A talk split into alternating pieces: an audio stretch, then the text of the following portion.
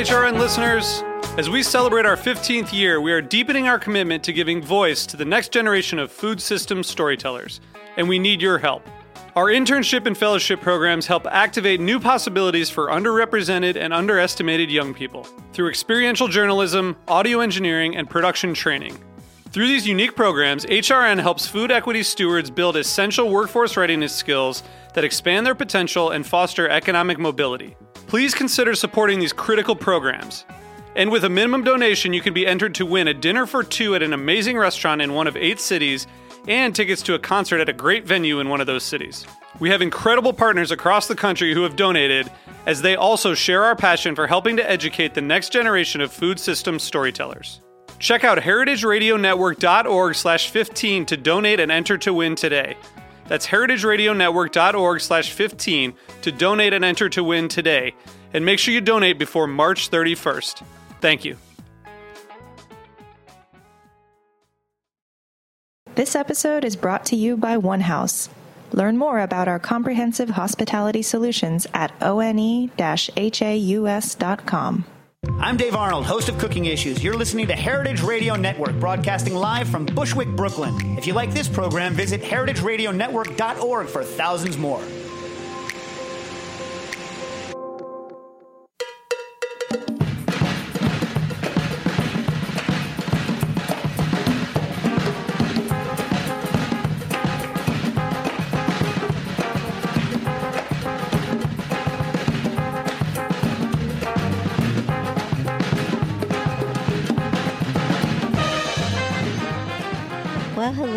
Welcome to All in the Industry on Heritage Radio Network. I'm your host, Shari Bayer. We're coming to you live from Roberta's Restaurant in Bushwick, Brooklyn. It is Wednesday, September 21st, 2016.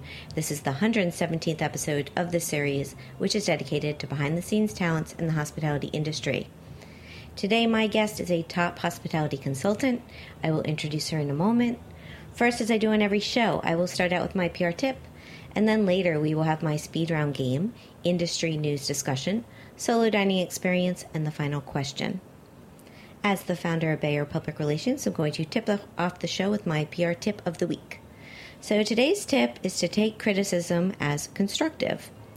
Good critique can be an influencer for improvement if you're open minded. Sure, not all comments may be useful or even accurate to your mission, but perhaps some are, and you can use them to get better at what you do. As Thomas Keller remarked on Pete Wells' critical New York Times review of his restaurant per se, demoting it from four to two stars, sometimes a good kick in the teeth can make you better. So take the high road as Keller did, and use criticism as a means of motivation and improvement. That's my tip today. Now, I'm very happy to have my guest here in the studio. It is Kate Edwards, a 30 year veteran of the hospitality business. Kate founded Kate Edwards Consulting in 2007 and since has worked with some of the biggest names in the hospitality industry. Her client list includes New York City favorites Il Buco, Brooklyn Fare, Le Cirque and the Rainbow Room, and timeless hotels including the Essex House and the Plaza Hotel. Since 2008, Kate has been an instructor at the Institute of Culinary Education. She is now also an educator at Journee. She is a contributing writer, frequent speaker, and author of her first book, Hello, and Every Little Thing That Matters, the customer service book that will transform your business. So, welcome, Kate. Hi there. Hi. Thanks for having me. Thanks for coming out. My pleasure. Nice to have you here. Thank Talk you. some some hospitality consulting with you. Let's do it. so, I like to start out with how people got into the industry. What attracted you to restaurants, hospitality? Well, it's a good question. I mean, when I was a kid, we didn't really go out to restaurants a whole lot except when we were visiting my grandmother. And that was like the most thing fun thing to do. And when I went to college, I sort of just needed a job, so I applied for a job as a um, short order cook actually one summer and ended up being the short order cook for which I have no aptitude. And so I realized I didn't want to be in the kitchen. I wanted to be where the action was, which was the front of the house. So that switched up my intentions for being in the front of the house. And after that, I started working um, as a bus girl for a long time. And then I moved to the city and wrangled a job as a server, then a hostess. And then I just kept moving up the ranks and found out that I knew a whole lot and really liked it. Wow, that's cool. So, where did you grow up and, and go to school? Uh, I grew up in western New York State between Rochester and Buffalo, and then I went to school in Massachusetts at the University of Massachusetts in Amherst. Okay. And um, there was some there was there's a small restaurant scene there, Mm-hmm. but it was it was definitely a formula you know formulaic time for me of like oh cool restaurants are something cool Yeah. to enjoy yeah I had a lot of jobs in restaurants in my teens and through college, but I was never a short order cook. yeah I did it once and I still can't cook a burger, burger to temperature so Well, that's a hard job. I It mean, is. it's demanding. I It give is. a lot of respect. yeah it was hard and I was like other people need to be doing this. yeah. So, so how did so before you launched on your own in 2007? So, how did you gain more experience with with restaurants? What were you doing after college? Well, um, when I first moved to the city, I somehow I say I wrangled a job at the Odeon, and I had had enough experience, and I guess I presented well enough that they hired me as a server, and I was completely overqualified, and they kept me on for a couple months, and then they very kindly said, "We've over." We've overhired, and you know we we can't keep you on, which I, I understood perfectly because I was floundering. But I took that to heart, and I was like, I need to get a job that's more commensurate with my experience. And I ended up getting a job as a hostess um, at a restaurant at the time, which was the the hottest thing in town. It was 44 at the Royalton. Geoffrey Zakarian was right. the chef. It was Brian McNally, one of his ventures, and I just learned a ton there. And I got bumped up to maitre d, and I started to get my first feet wet in terms of managing and, and running a restaurant from the front door, and realized that I, I was really sorely uh, not quite ready for that job. Um, and so after that, I realized I needed to get more experience because I had never been really a waiter at that level. I'd never been a bartender. And so after that, I started taking jobs to really get my experience up because I found managing without having the experience was incredibly hard to do. So that just led me from job to job. And I, I waited, I bartended, I coat checked. I mean, I did a little bit of everything at all sorts of different restaurants. And then landed in 1997 two weeks after it opened at Balthazar and spent seven years there, moving up again from waiter to maitre d.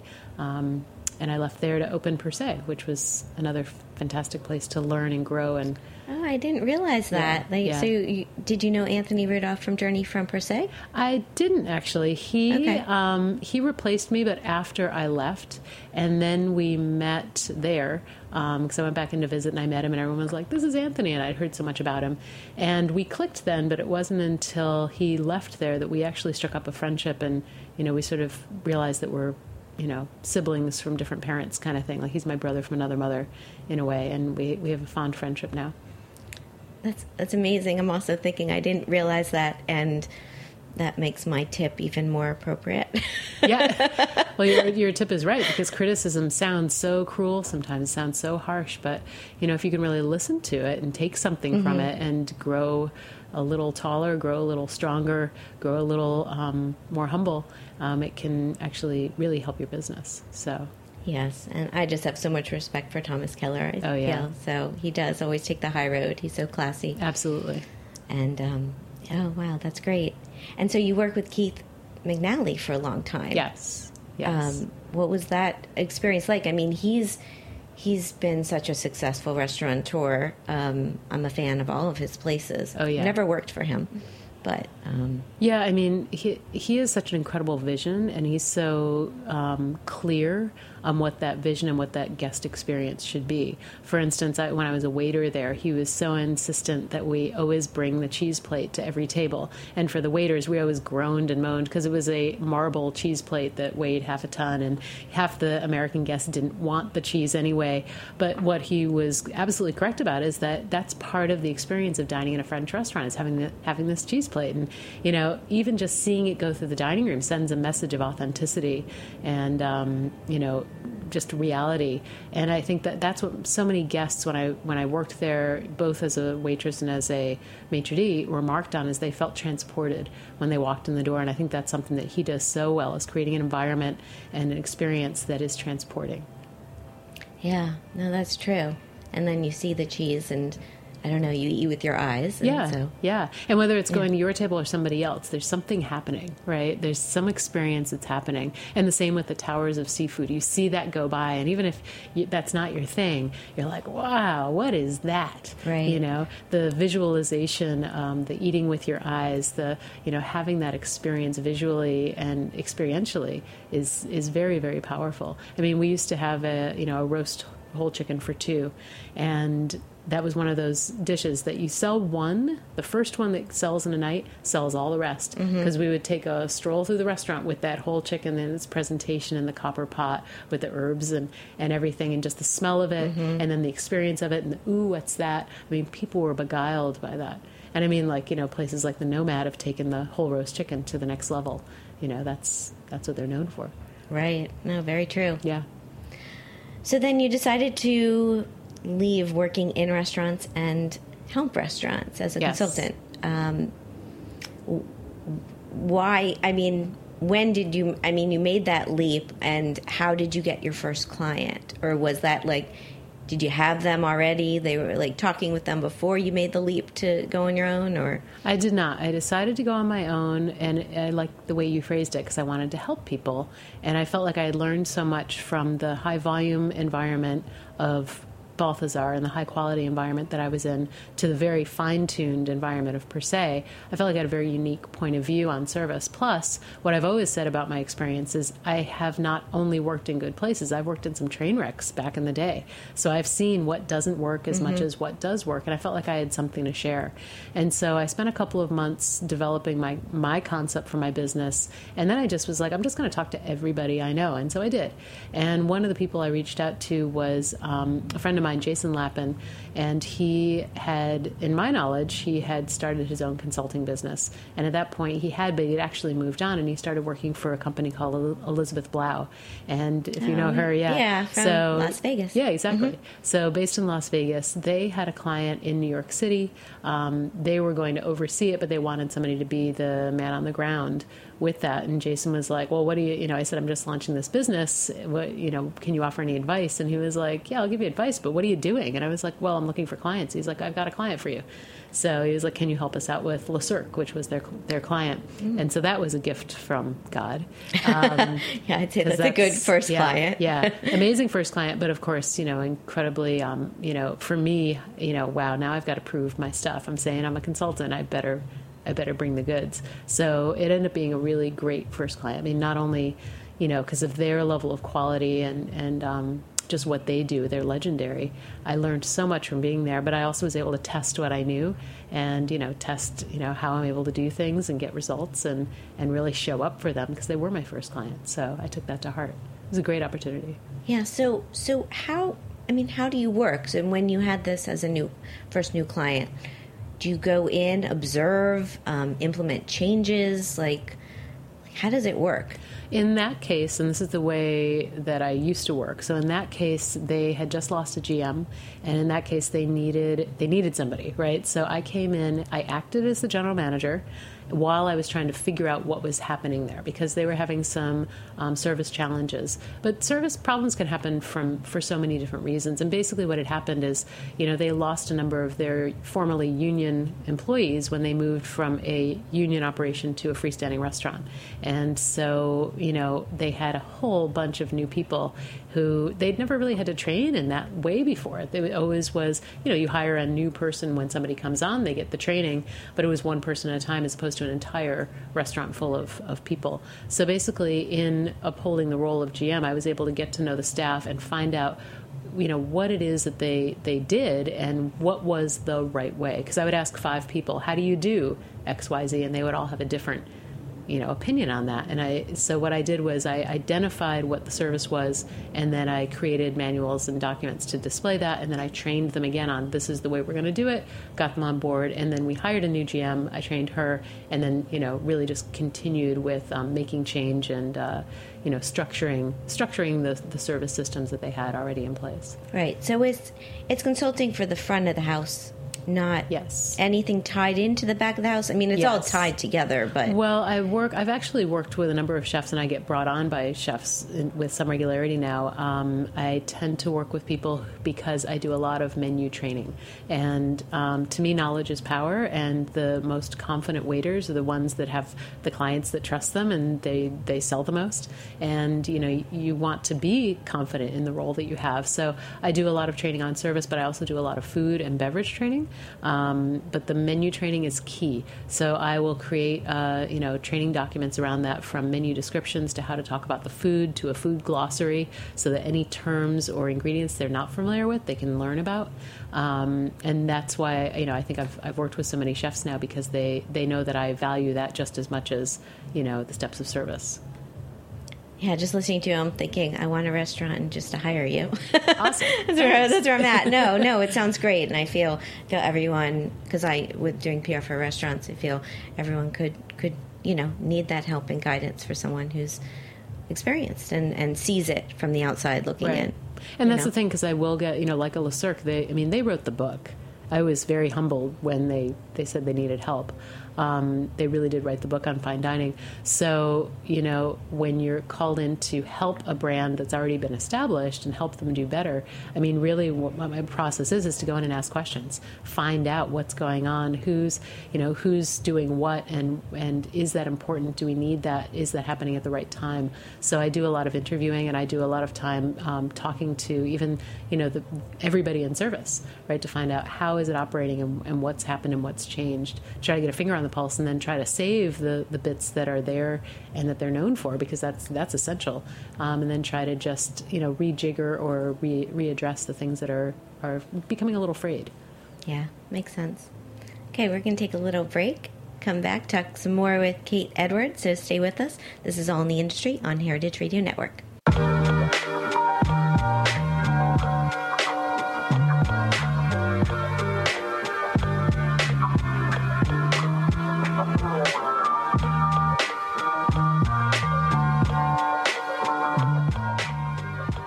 Music for this commercial break is brought to you by Taxstar, and this one's called Third Degree Rug Burns.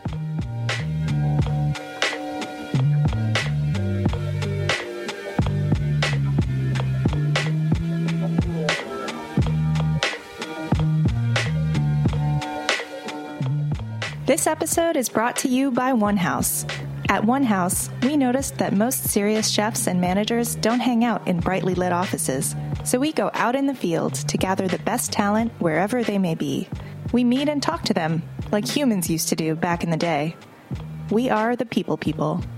Our talent sourcing covers salaried dining room, kitchen, and corporate professionals. We thrive in Michelin starred, James Beard, and mom and pop environments alike, from coast to coast. Drop us a line at one-haus.com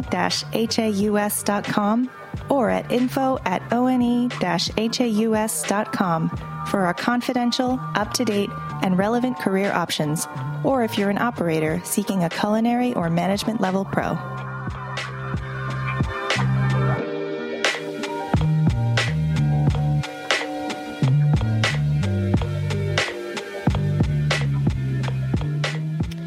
Welcome back to All in the Industry on Heritage Radio Network. I'm Shari Bayer. My guest today is Kate Edwards of Kate Edwards Consulting, a top hospitality consulting agency in New York City. And uh, I want to get a little more into the nuts and bolts of what you do. So, you work with clients I see on your website services. You build, revitalize, and empower. And then you also have these core values, the seven E's. So, let's talk about those and how did you how did you come up with this just based on based on your experience and you you like the letter E. I like the letter E. um, well, it's interesting. So, like you know, there's some phrase about the cobbler's kids have no shoes, right? Um, I one of the hallmarks of what I do is creating mission and core values for my clients, especially for new companies, because I believe in it. And then I was like, I don't have that, and I was hiring a, an intern. And I was like, I need to have this. So I started, and it was actually kind of cool in a way to do it already being in business and then you know as opposed to saying this is what i hope to do. This is what okay this is what i do or this is what i'm known for. This is what i, I hope to uphold. And i did it sort of from the educational point of view like if somebody's going to join my team if i have an intern um, this is what they need to know about how i think about my clients and how i treat them.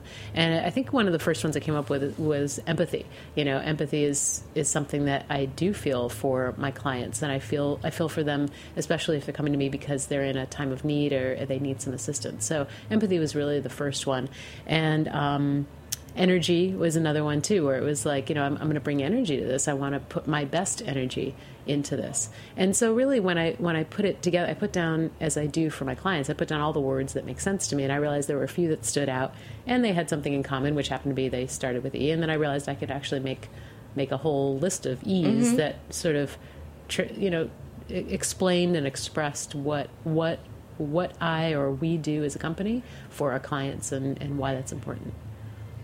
Yeah, no, I, lo- I love that. Um, that makes sense. And starting with empathy is, I think, a good place to start. Yeah. So I think it's hard for people, just people in general, to, to get help or, or to get guidance from someone on something. Right. right. Um, so rebuild or building revitalizing empowering that's that's the way you the approach Yes. Um, and is it the same for every client, or you kind of look in and figure out what what needs needs work? Well, generally clients fall into one of the three categories. So build would be if you have a new concept that you want to to build, right? So it would be starting from scratch. And one of the um, aspects of my work is doing concept development. So be really getting in with the client and finding out what it is they want to do. How are we going to express that? How are we going to enunciate that to their guests and to their potential guests? Decide who their guests are, and then figure out what location would be best in order to serve those people. Um, so really building the the uh, concept from the ground up revitalize could be a number of things, but revitalize generally means, you know, like some of these other clients where they have an existing place, they're feeling like it's not going as it should, and so I'm going to go in there and help them revitalize and, um, you know, hopefully uh, bring it back to where it was or where they'd like it to be. so revitalize means sort of you know a revitalization project in general. And then empower is really about you as an entrepreneur you as a as a leader trying to help you empower yourself and empower your team with knowledge and skills. And that comes vis-a-vis my expertise in uh, executive coaching. And i found out that when you say executive coaching to a bunch of restaurant people half of them will say oh right. And half of the other people will be like what's that?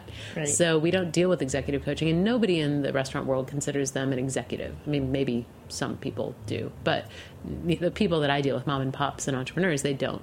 Um, so I realized that what I did was really entrepreneurial coaching, and so I work with entrepreneurs on their leadership skills and building building them up to be the, the most powerful and confident leader they can be.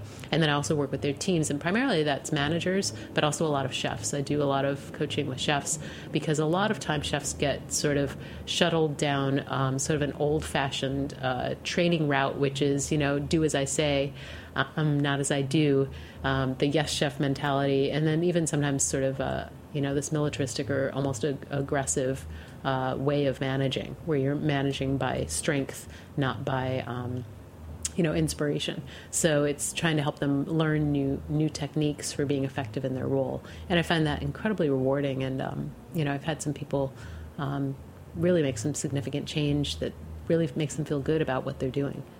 Yeah, that's nice. Yeah. What would you say is the biggest challenge of, of going into to restaurants and helping them out? Um, well, the first thing with anybody or any business that wants to change, they have to want to change.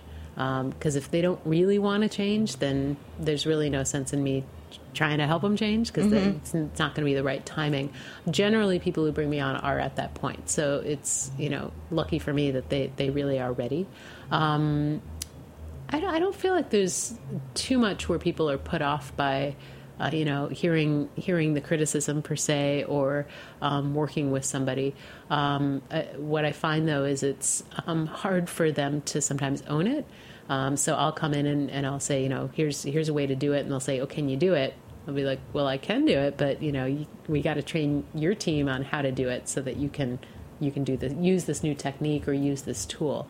And I'm big on it. You know, if I can do it, if I can use it, that doesn't matter. It matters if you can use it and you can you you want it you want to take it to the next level. So, for instance, I do a lot of documents and uh, manuals and training guides for people.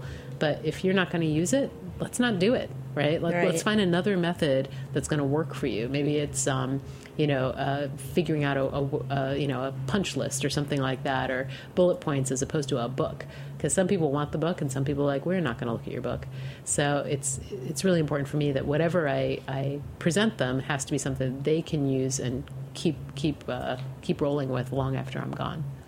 Yeah, no, that makes sense. Who are some of your current clients? If you can say, I don't know. Yeah, it depends because some are yeah. coaching clients, and that you know. I Yeah, if you- really if you- if say. you wanna- I could say recent clients. Okay, recent Um, clients. Well, I feel like I'm pretty lucky. I've had a number of clients that have come back to me. Um, before I worked with Il Buco in 2008, and then I worked with them again last summer, which is always a really yeah, cool thing. I feel the same way. Yeah, yeah, it's like the highest uh, compliment. Ex- yeah, exactly. you. Mhm. Yeah. Um, who else? Uh, I've worked with. Um, I have a client um, who owns Rosemary's Claudette and uh, Bobo. Oh, right. And Yeah. it's been cool seeing them evolve and grow over the years, and um, I really am a big fan of them. And uh, who else? Gee whiz! I worked with the Knickerbocker Hotel last year, Oh, which was pretty cool. I'm Um, still. I still want to go to the what the cloud the the Yes, the roof Cloud. deck. Yeah, yeah, I have that- not. That's beautiful. Okay. Yeah, and that's right in the center of everything. Yeah. And it's oddly peaceful up there for being sort of right in Times Square. You know, you just get the sort of white noise sound, and it's it's it's really quite lovely up there. Yeah, I've had I had lunch once um, there, and it was really it was very nice. But I Oh, good. never I think that was pre-opening of the roof. So Right. Yeah. Yeah, because they opened in the winter, so Yeah. the roof Oh. didn't open for a few months after even I left. So yeah, yeah, it's beautiful up there. Yeah, there's so many great places in New York City.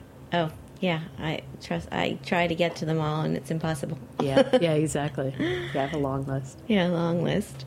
So let me ask you the questions I have from my show last week. I had on Carrie Welch and Mike Thelin, the co-founders of Feast Portland, which is a premier food and wine festival in in um, the Pacific Northwest, and I was there this last weekend. It was fabulous. So um, they want to know how are you advising your clients on tipping policies, and are you seeing a change there in minimum there with minimum wage increases? Well, it's interesting. So, um, there are people who are asking questions, but mostly people are not changing, in my experience, the, the status quo.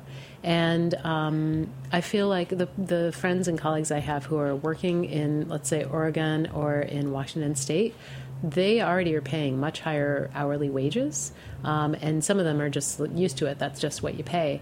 And also, I think the the climate out there is slightly different because there's a, a number of restaurants that are doing service included. Um, we've had not the same track record here in, in New York City. There's some restaurants that have done it, and I think the restaurants that um, have better luck at it are the higher end restaurants, you know, like the Moderns, the Maialinos, or Per Se. And we changed it when I was there. Um, so that was a great lesson. Um, but I sort of, my personal take is that I think culturally we're going to have to switch as a culture because I think it's too hard for a lone business to raise their prices in order to do service included. Um, on their own because there's too much competition. When you walk down, let's say Second Avenue, you know you've got restaurant after restaurant after restaurant, or in Chelsea, restaurant after restaurant. And for the average consumer walking by and, and saying, okay, this is what's on the menu and this is the price, if they don't realize offhand that the service is included, they're really it's just going to be their pocketbook talking. And there's been a number of restaurants that have already said, okay, we're going to do service included, and then they back off back. of it. Mm-hmm. Yeah, so I think for the consumer, it's not quite as important yet. Um, but I do think it's time for prices to go up. I mean, the prices of um, you know a meal in a restaurant, you know, on the low end uh, hasn't changed a heck of a lot. You know, which is great for the consumer, but it's also not realistic because the margin for the operators is so very small to begin with.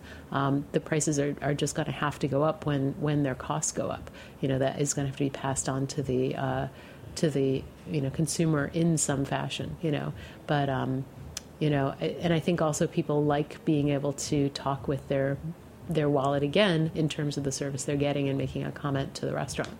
So, you know, I know I was in Italy once and there's no tipping there, and I had an experience with fantastic food and horrendous service.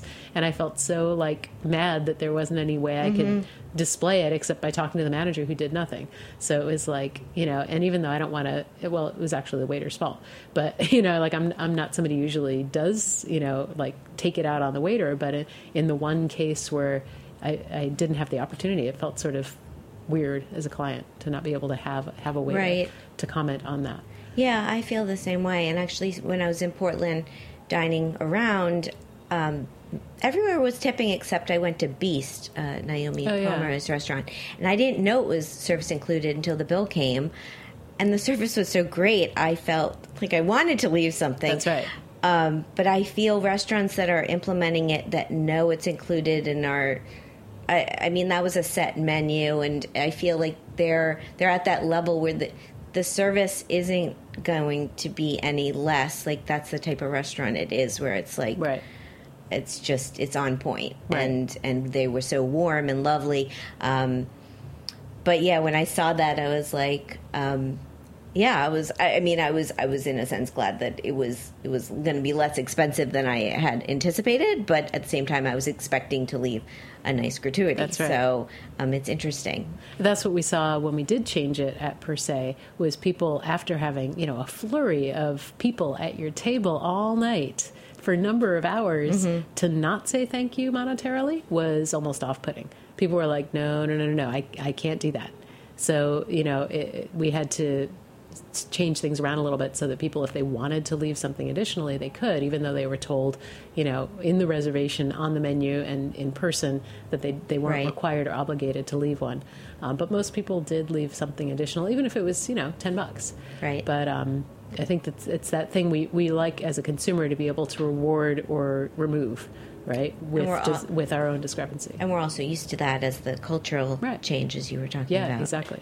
Yeah. So to me, it, it's got to change. So I hope that's answering their question. I but I don't so. think people are, you know, people aren't, you know, really jumping off the tipping ship quite yet because I don't think it's Right. it's reached the tipping point, if you will, because I don't think enough people are doing it.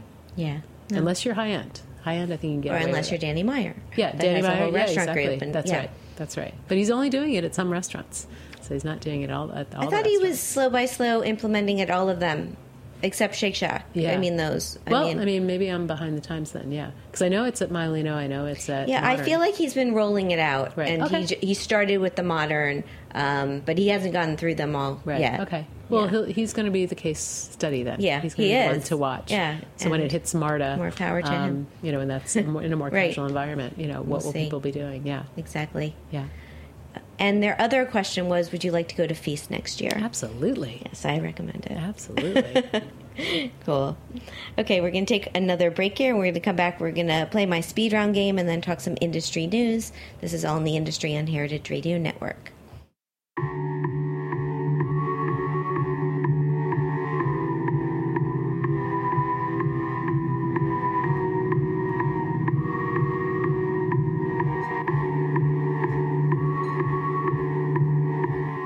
For this break is brought to you by Shadowbox, and this one's called Let's Not.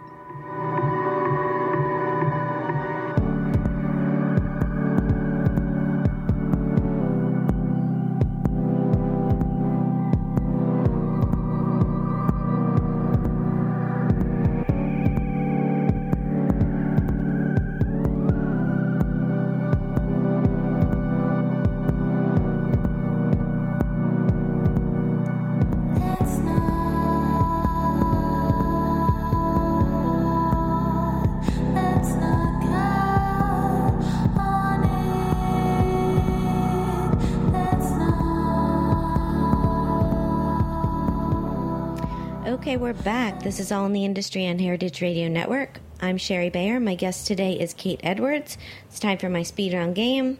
What this is is I name a couple of things and you just pick your preference. awesome. Here we go. Eat in or eat out? Lately, eat in. Okay. My chef's a husband. My husband. My husband's a chef. right? Lucky you. How about wine, beer, cocktail, or mocktail? Um. Beer. Cool. Tasting menu or a la carte? A la carte. Small plates or large plates? Mm, I don't know. I'm just gonna say large plates. Okay. Yeah. There's no right I or like wrong. them both. Communal table or chef's counter? Chef's counter. Here it is. Tipping or all inclusive charge? For now, tipping. Okay. Consulting on a project pre opening or post? Pre. Teaching or writing? Something else you do. Ooh. Hmm, that's a tough one. I guess teaching. I've The been to one of your classes. You're a very good teacher. Ah, thank you. Yes. I love it. How about cheese plate or dessert? Cheese plate. And Manhattan or Brooklyn? Manhattan. All right, Manhattan. awesome. That was the game. Don't tell anyone here. Uh, they they haven't kicked anyone out yet that Okay, says good. Manhattan. Okay, good. So I don't. I think you're okay. Okay, so industry news. Uh, first, I just wanted to take a moment to talk about Feast Portland, which, as I said, I was at this last weekend. Uh, it's presented by Bon Appetit and my last show I had on the co-founders, and it was a really incredible food and wine festival, so well executed. Highlights: the Sandwich Invitational, night market, smoked. Was it rained, but it didn't matter. People were out enjoying the food. It was fantastic. And Sunday's Village Brunch, which had the best low key vibe of any large tasting event I'd ever been at. It was just very chill. And the lineup of chefs was stellar. Everyone from Andy Ricker of Pok Pok to Tony Maws of Craigie on Main. And so many delicious bites from fresh oysters to hearty sandwiches and heavenly croissants. Open Table had this nice lounge at the Sentinel Hotel that was great. I got to hang out with some industry friends, including Judy Ann Wu, Merrill Evans, and Sal Rizzo. So next year, sixth annual feast is September 14th through 17th. Mark your calendars. Their website's feastportland.com. It's really great weekend.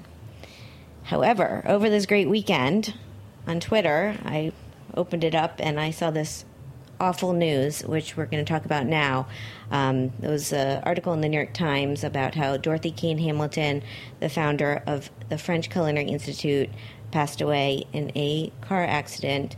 She was 67, and um, again, I saw this on Twitter and I basically froze. I just couldn't believe it because Dorothy is um, was an incredible woman, a um, a leader in the industry. She also hosted a show on Heritage Radio Network called Chef Story, which I loved.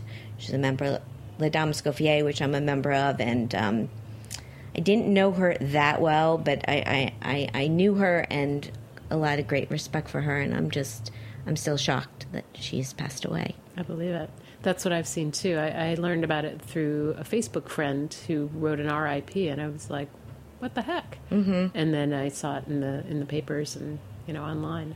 Yeah, I Yeah. had to double check it because I was like, that can't be true. Right, right. Yeah, she's Alice Watersian in uh, sort of profile and, and impact on the industry.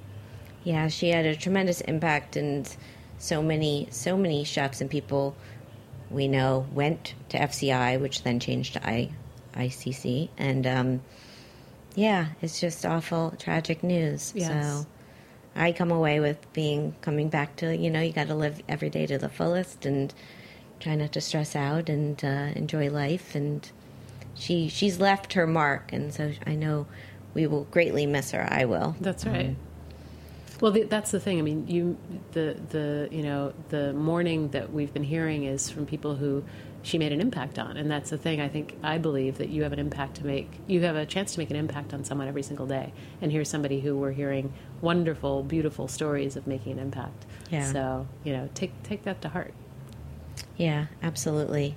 So that was the sad news I had today. And the other article I picked out was in the New York Times The Magnificent 10 Restaurants That Changed How We Eat by Tejal Rao. And this is about Paul Freedman, a professor of medieval history at Yale University, has a new book called 10 Restaurants That Changed America. And I thought this was a great topic actually for us to discuss. I don't know, you saw this list, um, but it had it had restaurants, including Delmonico's in New York, Antoine's in New Orleans, and Yeah. um, it's a good list. Some of these restaurants aren't here anymore, but um, Right. What, what did you what did you take of it? I thought it was pretty fascinating. I, I liked um, the reasons why. You know, I, I liked the one that got me was Schrafft's. And for me, I'd always heard of Schrafft's as being a place where you would they discovered starlets in the 40s and 50s sitting at the counter. But I, I loved that it was um, also a place that was designed to empower women. Um, to be able to go out alone, because in those days you were not allowed to go to a restaurant by yourself, unaccompanied. What? So they designed a restaurant where women could go because men were out off to war. So it wasn't something that you were, you know, you were a downtrodden woman. You were you were just taking care of yourself and taking care of your family. And that they also hired so many women and gave women a platform to get in the business. I was like, wow, that is great, great, great. Love that that was on the list. Love learning something new. Yeah, no, it it is a very interesting, good list. Yeah, I liked that Howard Johnson's was on the list Right. As something as a restaurant I was familiar with growing up. Yeah, you know, and had you know, I mean. Many have closed. I, I, I remember when I moved to New York, and there was the Howard Johnson's in Times In Square, Times Square, exactly right. and that was that was a sad day when it closed. yeah, yeah, It was the end of an era. For it sure. really was. right. So um, this, yeah, this um, I think is probably an, an interesting book for anyone who wants to see influence of restaurants and, Right. and their history a bit. Yeah, very cool article. Very interesting how he came to put the list together too. Yeah, I agree. And on that note, we're going to take one more break. I'm come back. I'm going to do my solo dining experience. This is All in the Industry on Heritage Radio Network.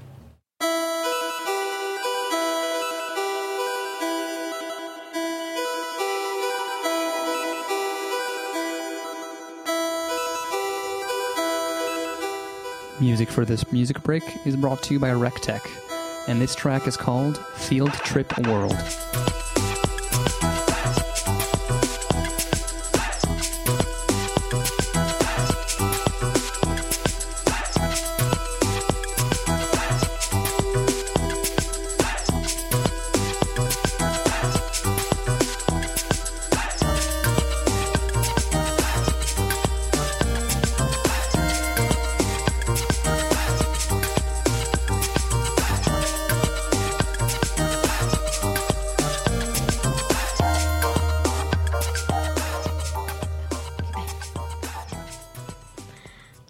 Welcome back to All in the Industry on Heritage Radio Network. I'm your host, Shari Bayer. It's time for my solo dining experience. So this week it's at Kachka. Here's the rundown location 720 Southeast Grand Avenue in Portland, Oregon. The concept a homage to Russian cuisine. The executive chef, Bonnie Morales. Why did I go? Because I heard this place was awesome and it's received national attention for its Eastern European cuisine my experience. So I made an early reservation for one, as I had a busy night ahead with the night market, followed by a second dinner, because that's how I roll. From the moment I walked in, I felt genuinely welcomed, and the staff was very gracious. What did I get? I ordered the Ruski Zakuski experience, which provides a tasting of an array of cold appetizers, including its signature herring under a fur coat, a beautiful layered salad. My table was covered with five plates with everything from an assortment of pickles to blini and caviar. I also ordered a hot black tea. My take? Bite after bite, I was impressed. Flavor combinations were unique and very flavorful. The ambiance, a familiar atmosphere with brownish diamond papered wallpaper, montage of old Soviet posters and photos, which gave the feeling of someone's home with the culture that comes with it. I'd say it's perfect for trying a cuisine you may be less familiar with and for vodka lovers, as it offers more than 70 varieties. Interesting tidbit Kachka has received many accolades, including GQ's 25 Most Outstanding Restaurants in 2015 and Bill Addison's The National 38 on Eater. Plus, it got a nice report in the New York Times. Personal fun fact I am currently representing a Russian fast casual restaurant in New York City called Teremok. They have over 300 locations in Russia. They opened their first New York City location in June near T- Madison Square Garden, and they're opening a second outpost in Chelsea this month. The cost of my meal was $28. That's not including tip, but there is no tax, which is a nice thing in Portland. Would I go back? Yes. Their website is kachkapdx.com, and that's K A C H K A P D X. So that was cool. Russian dinner. And I support two dinners. I think that's Thank you. You're I was. I'm like I'm still posting photos on my Instagram from meals I had because it was too much to post all in real Yeah. time. so people following my Instagram think I'm still in in Portland, even though I'm really here in Bushwick. Right. So yeah, it was great. Portland has a really really strong dining scene. Impressive. Legendary. Yeah. So, okay, it's time for the final question. My next guest is Maureen Cushing. She's the vice president of IT and processes at Union Square Hospitality Group, and she's the co-founder of Tech Table Summit, which is taking next taking place next Wednesday, the 28th of September. So, Kate, can you ask a question for Maureen? Absolutely. First of all, I have a thousand questions for Maureen. It's fascinating, and uh, the tech table is sounds really cool, and it's sold out. So, go you! I love that. Um, okay, so the one question I have is actually sort of more for my clients, um, but I still would love to know the answer. So, what do you sort of recommend? Like, what would be your top three tips for new restaurateurs for them to connect their hospitality brand experience to the various technological things they use? So, what are what are ways that restaurateurs can connect hospitality actively to tech? That's a good question. I mean, I'm curious about that too, even as as a publicist, to know you know ways that you could do that. Right. That's well, great. that's, that's a feature even that I read about Yeah. in my book because I feel like the customer service experience starts online. So I would love to know what she does and love to know how she puts it together. Yeah, and I have to check out your book, which is awesome. You wrote a book. Thank you. Yeah, please do. yeah. I did I did like writing, I have to say. Yeah. I was surprised how much I did enjoy the process. When did the book come out? Uh way at the beginning of this year. Okay. Yeah. Yeah. Yeah, that's good to know. I think writing a book is is different than writing an article, or Oh, you yeah. know, like it's Yeah. so Yeah. it's good you Yeah, enjoyed loved it. Yeah, it's great. Well, great. That is the show. Thanks for having me. Thanks for coming out. I'm impressed with everything you do. I think it's uh, I think you're such a value for for restaurants and all your experience that you can share it with others and help them succeed. So. Thank you very much. I do appreciate it. Oh, you're welcome. So, my guest today has been Kate Edwards of Kate Edwards Cons- Consulting. You can find her at kateedwardsconsulting.com. She's on Twitter at Service Defined and Instagram Kate Edwards NYC. You can find me at Shari Bayer at Bayer PR at All Industry. My Facebook page is in the Industry. My websites are BayerPublicRelations.com and ShariBayer.com. All of our shows are archived at heritageradionetwork.org. We are also on iTunes and Stitcher, so you can listen to us anywhere, anytime. Many thanks to my show's fall season sponsor. It's One Haus. Their website is one-house.com, Twitter one underscore house, and Instagram one house, and that's O N E H A U S. So next week I am going to this Tech Table Summit, so I'm not going to be here. So my next live show is Wednesday, October 5th. That's with Maureen Cushing. Thanks always to my fabulous engineer Pierre. I'm Shari Bayer. Thank you for being part of All in the Industry. See you in two weeks. Bye.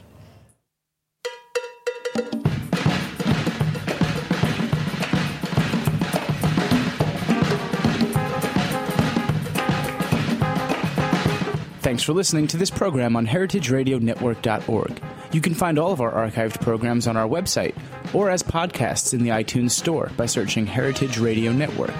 You can like us on Facebook and follow us on Twitter at heritage underscore radio. You can email us questions at any time at info at heritageradionetwork.org. Heritage Radio Network is a nonprofit organization. To donate and become a member, visit our website today. Thanks for listening.